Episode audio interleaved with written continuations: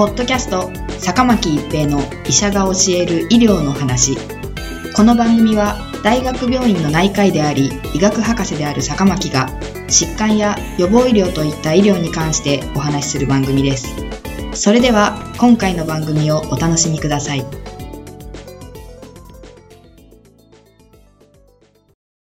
皆さんこんにちは、坂巻一平です。ポッドキャスト、坂巻一平の医者が教える医療の話。今回は HIV 感染症です。HIV とは Human Immunodeficiency Virus、人免疫不全ウイルスのことで、後天性免疫不全症候群、AIDS の原因となるウイルスです。このウイルスは人の体を様々な微生物、特にカビやウイルスなどから守るのに大変重要な細胞である T リンパ球のうち、ヘルパー T 細胞と呼ばれる CD4 陽性細胞に感染するウイルスです。HIV は大きく分けて HIV1 型と HIV2 型があります。HIV に感染すると HIV は血液、精液、膣分泌液、母乳などに多く分泌されます。唾液、涙、尿などの体液では他の人に感染させるだけのウイルス量は分泌されないと言われています。感染は粘膜及び血管に達するような皮膚の傷からであり、傷のない皮膚からは感染しません。そのため、主な感染経路は性的感染、血液感染、母子感染となっています。HIV 感染は性行為による感染が最も多いと言われています。主として女性は膣粘膜から、男性は性交によって生じる気頭部分の粘膜の細かい傷から、精液、膣分泌液に含まれる HIV が侵入することで感染します。また、男性同士間の性的接触では、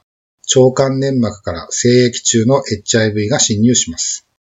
機械的な刺激の強い膣や口腔の粘膜は重曹ですが、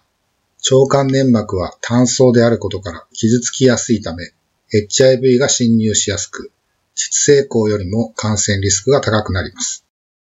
HIV に感染した後は、感染初期、すなわち急性期、無症候期、エイズ発症期の経過をたどります。HIV に感染しただけでは、後天性免疫不全症候群、エイズとは言えず、HIV 感染者がエイズ指標疾患と言われる23の疾患を認めた場合にエイズ発症となります。感染初期では、HIV は体内で免疫の仕組みの中心である T リンパ球などに感染し、急激に増殖します。このため、感染者は発熱などのインフルエンザ用症状が見られることもありますが、感染者の体内の免疫応答により、数週間で消失します。その後、無症候期に入ります。無症候期は数年から10年以上続く人もいますが、感染後短期間のうちにエイズを発症する方もいます。無症候期の間も HIV は体の中で毎日100億個くらい増殖しており、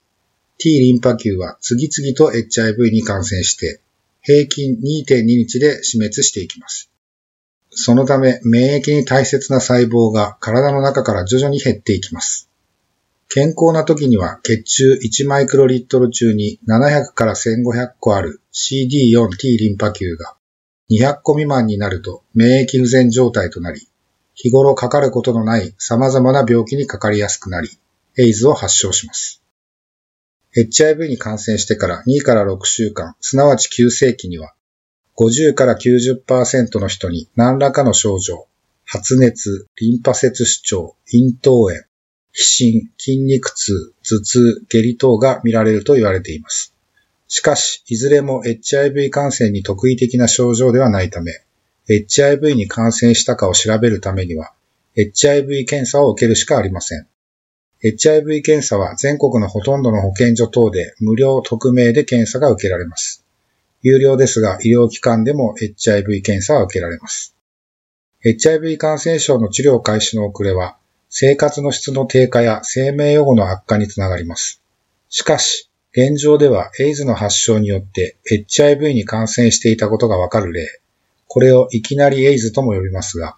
HIV 感染者全体の3割を占めています。エイズを発症してからの治療もある程度は走行しますが、その効果は発症前と比較して劣ります。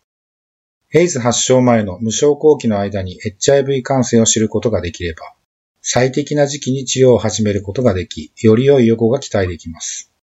HIV が発見された頃には、エイズは不治の病と考えられていましたが、現在では内服治療でコントロールできる疾患になってきています。ただし、現在のところ、生涯内服し続けることになります。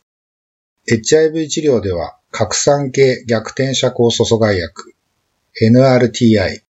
非核酸系逆転遮光阻阻害薬、NNRTI、プロテアーゼ阻害薬 PI、インテグラーゼ阻害薬 INSTI、侵入阻止薬が臨床使用されています。これらの薬剤を3から4剤組み合わせて併用する抗レトロウイルス療法 ART が治療の標準となっています。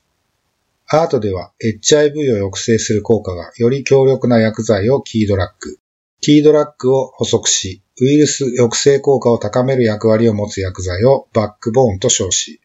バックボーンを NRTI2 剤とキードラッグ1剤とする組み合わせが一般的となっています。以前は CD4 陽性細胞が200パーマイクロリットル以下になってから治療を開始していましたが、現在では CD4 陽性細胞の数に関わらず治療開始を考慮するようになっています。エイズを発症してからでは命に関わる可能性が高くなりますので、何よりも早期発見が重要です。心配な方は保健所や医療機関で検査をしましょう。ポッドキャスト、坂巻一平の医者が教える医療の話。今回は HIV 感染症でした。ありがとうございました。ポッドキャスト、坂巻一平の医者が教える医療の話。今回の番組はいかがでしたか？次回の番組もお楽しみに。